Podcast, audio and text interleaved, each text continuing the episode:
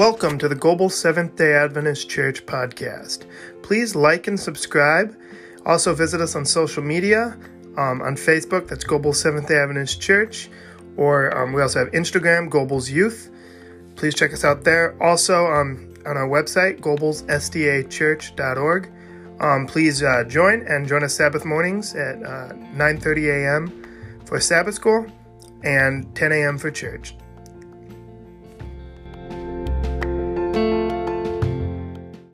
This morning I woke up. I'm reminded that there's a saying if March comes in like a lamb, it goes out like a lion.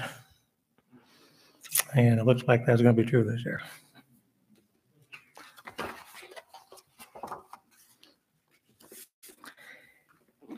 Now, again, I'm a teacher, I'm not a preacher.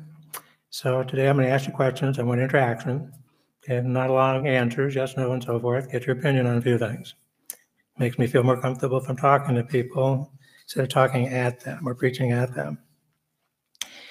If you turn in your Bibles to Matthew 16, our lesson primarily is going to be in those chapters, in those verses of, of Matthew.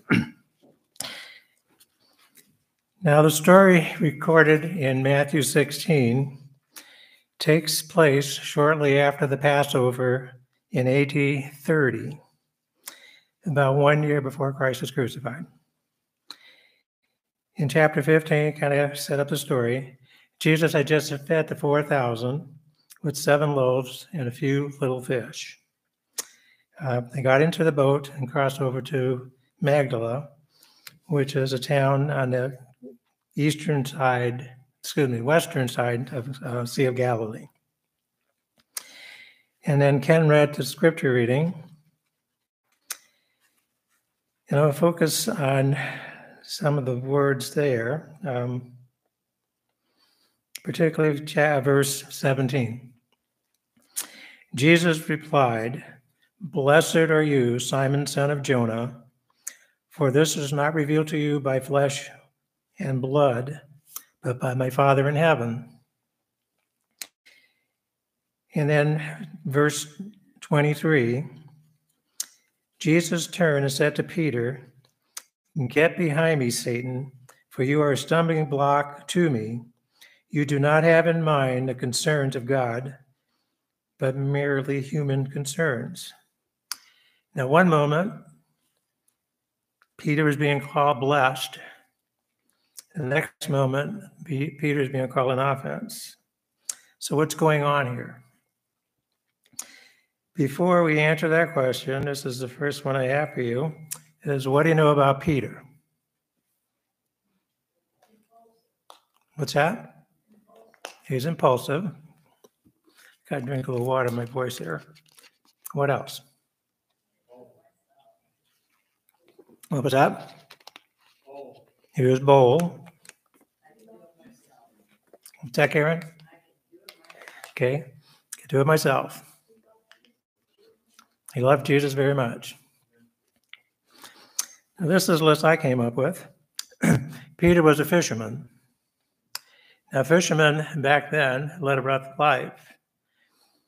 I'll talk about the Sea of Galilee in a little bit. But uh, it was not easy being a fisherman. They work hard. And um, how many have heard the saying, someone talks like a sailor?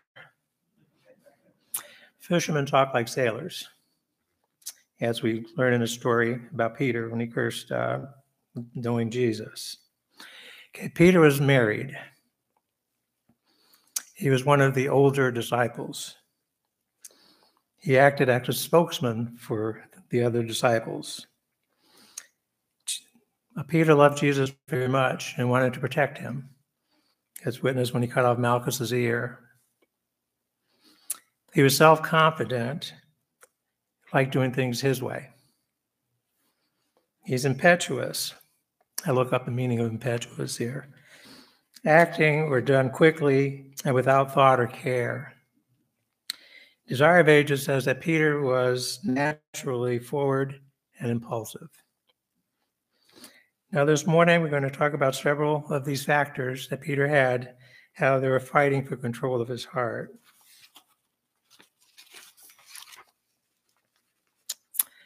My next question to you is how old do you think Peter was? Okay, someone said 30. Someone said 50. Now, see, in my mind, from pictures that I've seen, obviously we're affected by what we see. I always see Peter as kind of a middle aged man, gray hair, balding, and so forth. Okay, so before we answer that question, I'd like to give you a little bit of background about the Jewish educational system. It's customary, it was customary back in that day for a child to begin his religious training about age five. And this was done in a synagogue usually. They usually sat around a teacher similar to what you see like in Mrs. Uh, Boothby's class. Now, some of you have taught Sabbath school and you have a little desk and you have children sitting around and so forth, and you would kind of talk back and forth. Now, sometimes they stood around the teacher, but basically, that's how they had their, did their education. They usually finished their education around age 12 to 13. Now, if they were interested in religious training, then they sought out a rabbi that they would be under his teachers, usually started around age 12 to 15 and continued till they were 30. And when they were 30, they can go out on their own and be a rabbi or teacher themselves. Now, if a student showed a lot of potential, then the rabbis would seek them out themselves so they can go ahead and teach them. Um, how old was Jesus when he went to the temple? He was 12. Notice this comment in the Desire of Ages. The rabbis knew that Jesus had not been instructed in their schools, yet his understanding of the prophecies far exceeded theirs. In this thoughtful Galilean boy, they discern a great promise. They desire to gain him as a student, that he might become a teacher in Israel. Of his education, feeling that a mind so original must be brought under their molding. Now, if they were not interested in religious training after age 12, 13, then started looking for a trade. And most of the time, they went into the family business. In Peter's case, he was a fisherman.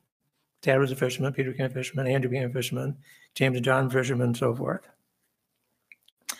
Now, at age 18, they were able to get married. And usually, a rabbi or the rabbi's disciples were younger than the teacher. Another question How old was Jesus when he started his public ministry? About 30. Now, the custom of today, at age 12, rabbis would seek out students to teach them. At age 30, once you finish your teacherage, you're just you're being a teacher or a student under uh, a rabbi, you went out and became a rabbi. In Jesus' case, he fulfilled both these things. Galatians 4 4 says, But when the fullness of time had come, God sent his son, born of a woman, born under the law, to redeem those who are under law, that they might receive the adoption of sons. So I thought it was interesting. I did my research that Jesus followed the custom of the day. Now let's look at some of the facts about Peter to help answer the question who Peter was. In my research, I found that Peter was born somewhere between 1 BC and 4 AD. Another question How old was Jesus when, when he was born? Or when was Jesus born? Any Bible scholars have a for what? I mean, when was he born? Okay, 4 or 5 BC. Therefore, Jesus was probably anywhere from five to 10, roughly, years older than Peter.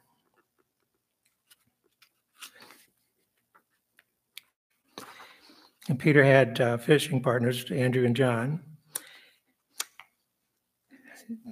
In Matthew 17, verses 24 to 27, an issue occurred about um, temple tax.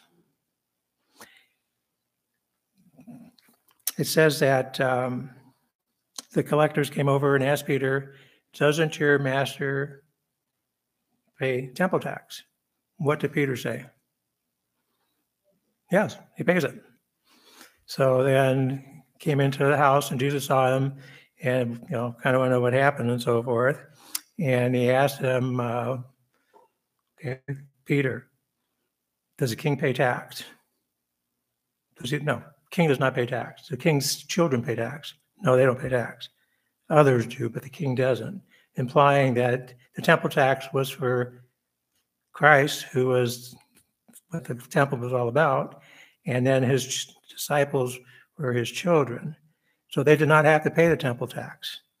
Now, who was a temple tax? Um, who was taxed? How old did you have to be? Okay, had to be 20. When the children of Israel came into the land, they imposed a temple tax on those that were over 20. Okay, so Peter was at least over 20. No, he's over 18. He was married. He's over 20. That's the closest we can come to his age. But, you know, Jesus did not have to pay the temple tax, and neither did Peter. But he said, in order to not offend them, go ahead and pay it.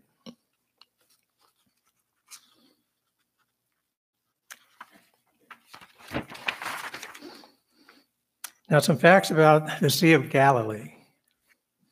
How many know what uh, snow uh, lake effect snow is? Do you know the mechanism of that? Okay. Warm waters, cold Canadian air, and you got snow. Keep that in mind. Sea of Galilee was uh, located in the hills of northern Israel. It was about 700 feet below sea level, and is surrounded by mountains. It was nearly eight miles across from east to west at the widest area, and from north to south, it was about 12 miles long. And some places of it, it, it uh, plunged about 200 feet in, into uh, the, uh, the ground. Okay, the sea's location made it subject to sudden and violent storms as the wind came over the eastern mountains and dropped suddenly into the sea. The, sea, the storms are likely when the west wind blew the cool air over the warm waters that covered the sea.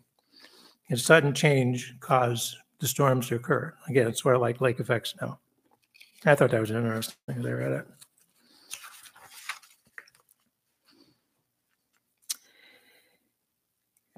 One other fact about you know Peter and the other disciples. During the Last Supper in John 13, 33, Jesus says, Little children, you are little while I am with you. You seek me, and as I said unto the Jews, whither I go, you cannot come. So now I say to you. And there's other things. Um, now it's interesting with the children's story because I, I kind of chuckle when I read this. Okay, uh, how many adults like to be called a child. We did it in fun today, but I mean, you know, most adults don't like to be called a child. Now, if someone says to you, you're acting like a child, how does it make you feel? Not very good. Earlier, I mentioned there were several factors that were fighting in Peter's heart, and I'd like to go over three of those. One was self control, one was that he loved Jesus, he wanted to protect him. And the last was his natural of nature in doing things his way. Proverbs 14 12 tells us there is a way that seems right, but its end is the way of death. And Peter's heart was kind of struggling with that. Seems like I, this is the right thing to do. And Jesus was appealing to him uh, not to. Matthew 16 21 states that from that time on, Jesus began to explain to his disciples that he must go to Jerusalem and suffer many things at the hands of the elders, the chief priests and teachers of the law, that he must be killed on the third day and be raised alive. In the Gospels of Matthew and John, there's at least five times that Jesus was telling his disciples the same thing. I must go to Jerusalem, the priests and chief elders and scribes going to you know kill me I'm going to be raised on the third day. Okay. So it was not that Jesus only told him that once. He told him again at least five times that I found. Uh, and there's other times I'm sure he said it, but at least that recorded in, in the scripture. Now, I like to do some imagine. I want you to imagine in your mind certain things with me. Imagine that you love someone very much, and they told you they had something that that they had to do something that was going to cause their death. What would you do? Okay, you would try to discourage them. You would try to, you know, uh, prevent them from doing that. Matthew 16, 22 tells us what Peter did. Peter took him aside and began to rebuke him. Never, Lord, he said, this shall never happen to you. Again, Jesus uh, was loved very much by Peter. Notice Jesus Jesus' response in verse 23. It says Jesus turned to Peter and said, Get behind me, Satan. You are a stumbling block to me. You do not have in mind the concerns of God, but merely human concerns. Now, to me, that seems rather a, a harsh response to someone who's trying to protect you. I don't know it is to you, but I read it. That it seems to me kind of harsh. It seems like it could have toned it down a little bit. Um, but he didn't. The next two verses, verses 24 and 26, helps, helps us understand the lesson that Jesus is trying to present to his disciples, not only Peter, but to his disciples. Then Jesus said to his disciples, Whoever wants to be my disciple must deny themselves, take up their cross, and follow me. For whoever wants to save his, their life will lose it, but whoever loses their life for me will find it. What good will it be for someone to gain the whole world yet forfeit their soul? Or what can anyone give in exchange for their soul? Desires of Ages, um, page 416, shed some light on, on this uh, interaction between uh, Peter and Jesus. This, uh, it states Peter loved his Lord, but Jesus did not commend him for thus manifesting a desire to shield him from suffering. Peter's words were not such that would be a help and solace to Jesus in this great trial before him. They were not in harmony with God's purpose of grace toward a lost world, nor with the lesson of self sacrifice that Jesus had come to teach by his own example. Peter did not desire to see the cross in the work of Christ. The impression which his words would make this directly opposite to that which Christ desired to make under the minds of his followers. And the Savior was moved to utter one of the sternest rebukes that ever fell from his lips. Get behind me, Satan, thou art an offense to me, for they thou savorest not the things that be of God, but those that be. Now, who is behind playing a part in this? Satan was trying to discourage Jesus, to turn him from his mission, and Peter, in his blind love, was giving voice to the temptation. The prince of evil was the author of the thought. His instigation was behind that impulsive appeal.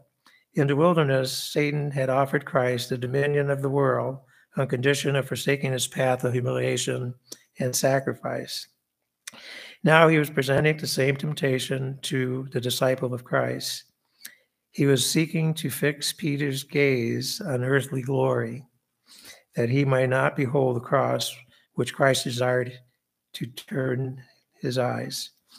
And through Peter, Satan was again pressing the temptation upon Jesus, but the Savior heeded it not. His thought was for his disciple. Satan had interposed between Peter and his master. And I like this next part. But the heart of the disciple, that the heart of the disciple might not be touched by the vision of his Christ's humiliation for him. Let me read that again. Satan had interposed between Peter and his master that the heart of the disciple might not be touched at the vision of Christ's humiliation for him. The words of Christ were spoken not to Peter, but to the one who was trying to separate him from the Redeemer. Get behind me, Satan. No longer interpose between me and my erring servant. Let me come face to face with Peter, that I may reveal to him the mystery of my love. Now imagine you had someone that you love very much, and you were told they were, a tax evader. What would you do? Pay their taxes, maybe? We just went over that, you know. Um, Peter uh, was trying to save Jesus from the embarrassment of not paying the, the temple tax, and that's that was his motivation, not realizing that Jesus did not have to pay the tax. Tax, it's for me, I am the sacrifice. I don't have to pay it. But nevertheless, Peter, in his blind love, tried to uh, save Jesus of the humiliation. I'd like to look at the story of the Last Supper. Jesus knew that uh, his time was near and uh, wanted to have the Passover meal with his disciples. So he sent Peter and John into town to make things ready. Luke 22, 7 and 8 says, Then came the day of unleavened bread when the Passover must be killed. And he sent Peter and John, saying, Go and prepare the Passover for us, that we may eat. So they had a meal. And after that, um, Peter and John had forgotten one small detail. Normally, it was customary to wash the people's, the guests' feet, and they did not make a preparation for that. So, what did Jesus do? First of all, he waited to see if anybody was going to do anything. Obviously, they didn't. So he took out his off his outer coat, uh, and then he got water in the basin and started uh, washing the, the disciples' feet like in, and in John uh, 13, I'd like to pick up the story there on, in verse 6. John 13, verse 6. Then he came to Simon Peter, and Peter said, Lord, are you washing my feet? Jesus answered and said to him, What I am doing you do not understand now but you will know after this. Peter said, I Never wash my feet. Jesus answered him, If I don't wash you, you have no part with me. Simon Peter said, Lord, not only my feet, but also my hands and head. And Jesus said, He who has bathed needs only to wash his feet, but is completely clean. You are clean, but not all of you, for he knew that one would betray him. Therefore, he said, You're not all clean. So, what lesson was Jesus trying to teach the disciples? If we keep reading in verse um, 13 and half, a part of verse 12, you do not know what I have done. Then, verse 13, you call me teacher and Lord. You say, Well, for so I am. Then, if I, your Lord and teacher, have washed your feet, you also ought to wash one another's feet. For I have given you an example that you should do as I have done. Most assuredly, I say unto you, a servant is not greater than his master, nor is he is sent greater. He who sent is greater than him who sent him. If you know these things, blessed are you if you do them. So he's trying to teach him a lesson that they're all equal. Now, why, why were the disciples unwilling to wash the feet? As we read before that, uh, James and John's mother had come to Jesus, and all are kind of wondering, I want a good position in this kingdom to come. And she asks, I want one son to sit on one side, one on the other. Now, the other, unfortunately for John and James, the other disciples were there listening. They heard that. So as they went into the upper room, their hearts are not right. They had bitterness toward one another. And um, they just, you know, uh, had pride in their heart and no one to humble themselves. And I thought about this, you know, in, in our church, um, we have a something that's called platform elder. Okay? So for some of you who don't know what platform elder, what their duties are, their duties every Sabbath is to get someone to do the announcements, someone do the call for uh, offering, scripture reading, congregational prayer. Now, if the pastor happened to be late and it was time for the morning prayer, whose responsibility is to do the morning prayer? Okay, platform elder. That's whose responsibility it is. Now, likewise, who got the upper room ready for that Last Supper? Whose responsibility was it to get the upper room ready? Peter and John. They were supposed to get everything ready. Now, Peter, being the old disciple, it should have been his role as the older disciple to perform the duty of the servant. I have not words of inspiration, but that's just as I looked at the picture, knowing that if I was responsible for something and it didn't happen, it's my responsibility to be sure that it happened. Now, I want you to imagine with me another thing here. Imagine you had someone that you love very much, and he told you that one of his companions, one of his followers, was going to betray them. What would you do? Try to figure out who it is, okay, if you could. Who is it? Okay. And they all ask the same question Is it I? Is it I? Is it I? Um,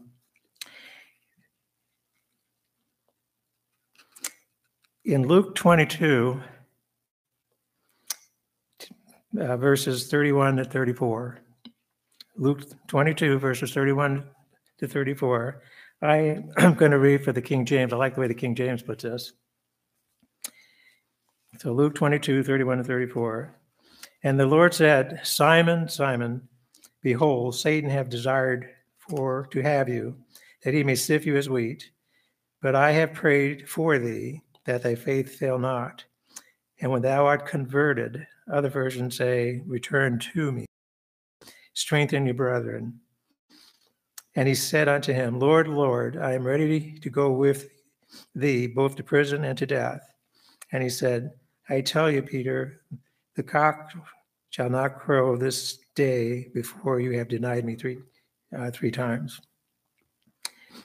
Okay. Again, Peter loved Jesus and he was sure of himself that, Lord, I'm going to die for you. This is not going to happen. After the Last Supper, they went uh, along the trail. They finally went up at, the, at Gethsemane, and Jesus took Peter, James, and John with them. They were just kind of in a group, and said, I want you to pray for me. I want you to strengthen me. And so he went off on his own. He came back. They're fast asleep. He woke him up. Peter said, You need to pray if you're going to overcome this temptation. Uh, went away, came back to sleep three times. Then uh, Judas came leading the crowd, and uh, they bound Jesus. Now, again, Peter had promised that he was going to defend Christ. So, what did he do? Whipped out his sword and cut off Malchus's ear. He was ready to defend. And Christ uh, ma- magically or unmagically undid the ropes and healed Malchus's ear. And then the disciples ran away.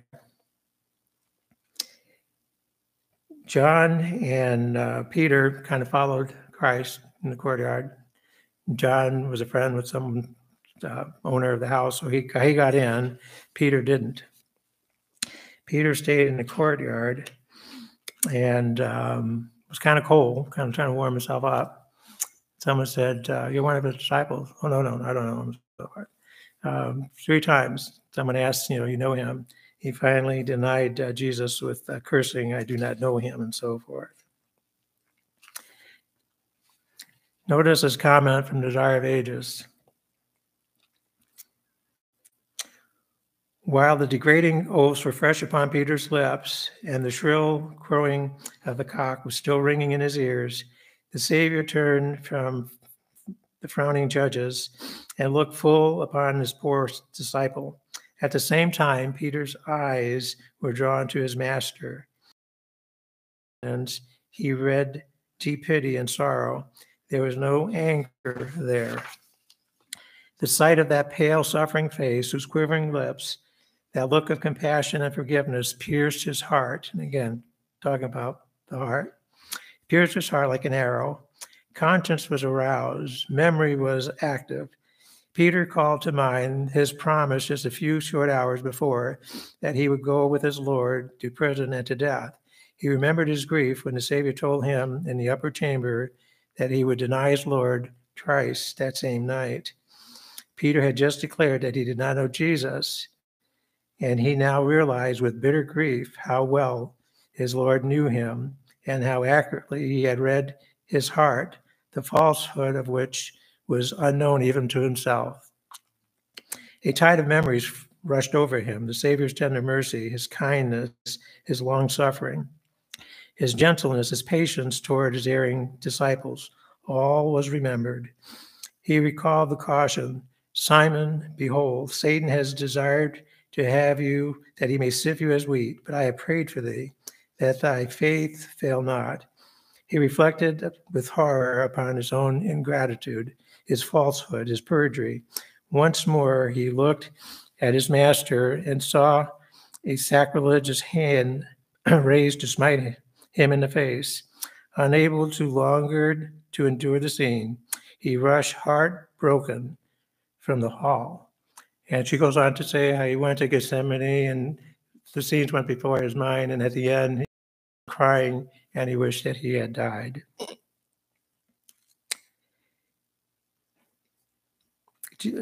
Jesus had a night visitor back in, in John uh, chapter 3. Nicodemus came to Christ by night. And Christ had told him, as Moses was lifted, as, as Moses Moses lifted up the serpent in the wilderness, even so the Son of Man must be lifted up. And in John and in John 12, he said, And I, if I be lifted up, would draw all men to me. So when Peter saw Christ going through this, he was, you know, he saw him kind of being lifted up. Peter and the other disciples witnessed the crucifixion of Christ. John stood near the cross. The other 10 disciples were in the crowd, incognito, so it couldn't be recognized. When they saw Christ hanging on the cross, they recalled the words that he spoke and I, if I be lifted up, I'll draw, draw men to me. The light of Jesus' mission began to draw on them. The story goes on with Peter. They're out fishing after the, after the resurrection, and they recognize someone on shore. Uh, Peter did, and so Peter, uh, Christ made breakfast for them. And uh, in John 21, um, verses 15 and 17, the story goes on there. Jesus said to Simon Peter, Simon, son of Jonah, do you love me more than these? He asked him. Yes, Lord, you know that I love you. He said to him, Feed my lambs. He said to him again, second time, Simon, son of Jonah, do you love me? He said, Yes, Lord, you know that I love you. And he said to him, Tend my sheep. And he said to him a third time, Do you love me? And he said, Oh, all things, you know that I love you. Another question for you. How many times did Jesus ask the question? Oh, no, excuse me. How many questions did Jesus ask Peter?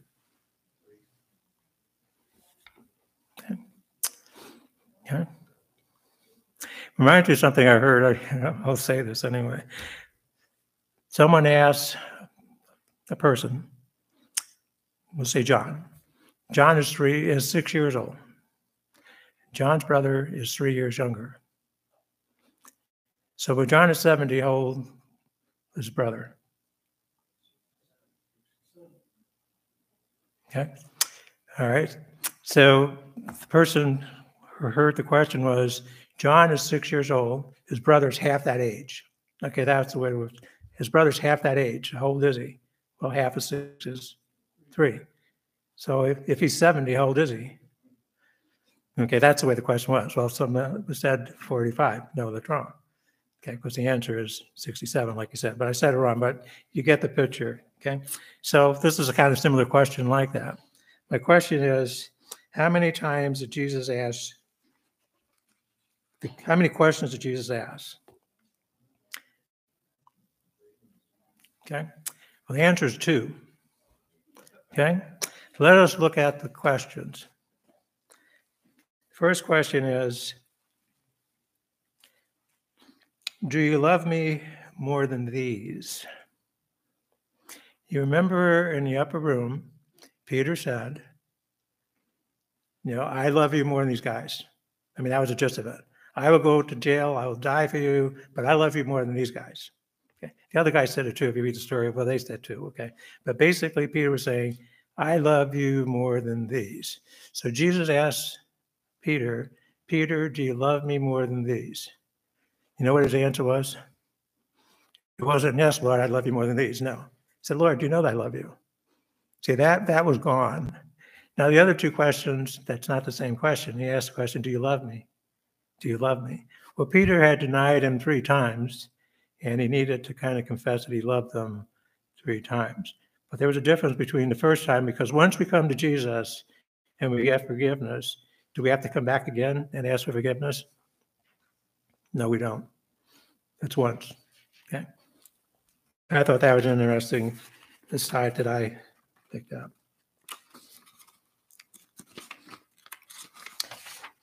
Now, the last one, one more story about Peter. And this is from Acts uh, 14, verse 13. I'll set up the story. John and Peter had gone to the temple, and someone wanted some alms. I want some money. A beggar was asking for money, and said, "Neither gold or silver do I have you, but what I have, I'll give you. In the name of Christ, stand and walk." Okay. So the the uh, people of the synagogue and temple were not happy with that, so they took him, put him in jail. So they made him come before them. And then uh, this is what they said in in, um, in uh, verse uh, 13. Now, when they saw the boldness of Peter and John, they perceived that they were uneducated and untrained men. They marveled. They realized that they had been with Jesus. Now, Peter and John were not ignorant. They knew the language, they knew the basics of, of education. They did not have rabbinical training. So, in religious matters, they were uneducated and untrained. But when a times you read that, they were kind of dumb fishermen that didn't know anything. Well, no, that's not true. That's not what it's saying. I had read an article by Don Admanis, a, a Ray uh, Pritchard, who commented about this this verse. I thought was really interesting, and he read it from the uh, the Voice. I mean, I may know what the Voice is. It's a, a New Eng, it's an English translation of the Bible by um, Thomas Nelson. And this is the way he paraphrased that, that text. Now the leaders were surprised and confused. They looked at Peter and John and realized that they were typical peasants, uneducated, utterly ordinary fellows with extraordinary confidence. The leaders recognized them as companions of Jesus. So, what's it mean to be with Jesus? Well, first of all, they had they were bold. What's what's boldness? Okay, courage. Okay, boldness is courage to act or speak fearlessly, despite real or imagined dangers. Take action regardless of risk. Is confidence. So they knew they had been with, with Jesus. In finishing, uh, Hebrews chapter 11, 11 is called the faith chapter. In this chapter, there are 16 individuals listed by name. They all love Jesus. Two of them, there are no flaw, character flaws listed. Abel and uh, Enoch, there's no flaws, as, as I read, uh, that uh, uh spirit of prophecy, you know, uh, with them. But here's the other, the other 14 on that list. Okay, Noah, he got drunk. Abraham was a liar and tried to get an heir his way. Sarah was a liar and got her husband to do things her way. Isaac, he showed favoritism and tried to go against God's, God's plan as to the birthright blessing. Jacob, he took advantage of someone when that person was hungry. He deceived his father and cheated his brother. Joseph, he was a spoiled favorite child, a tattletailer. Moses, he tried to liberate Israel his way, murdering an Egyptian, and he had anger control issues. Rahab, she led an immoral lifestyle and was a liar. Gideon, he made an ephod which became a snare unto Israel. Bar- um, Barak, he refused God's call to go to battle unless Deborah led the army in battle. Samson, he was a weak leader, depending on his own strength to, def- to defend Israel. He also loved foreign women to his detriment. He was disobedient to his parents. Jephthah, he made a rash promise to God in order to gain victory that God had promised him. David, he had anger and self control issues, leading to the death of a faithful husband and 70,000 Israelites. Samuel, he was a lenient parent. Despite these issues, these individuals had faith that saved them. They came to know Jesus. In conclusion, we all have natural traits of self worth and natural abilities, some more than others which Satan will take advantage of unless we keep our eyes on Jesus. Peter had a forward and impulsive nature, yet God turned these traits into boldness for him. He could, same to do, he could do the same for you if you keep your focus on him.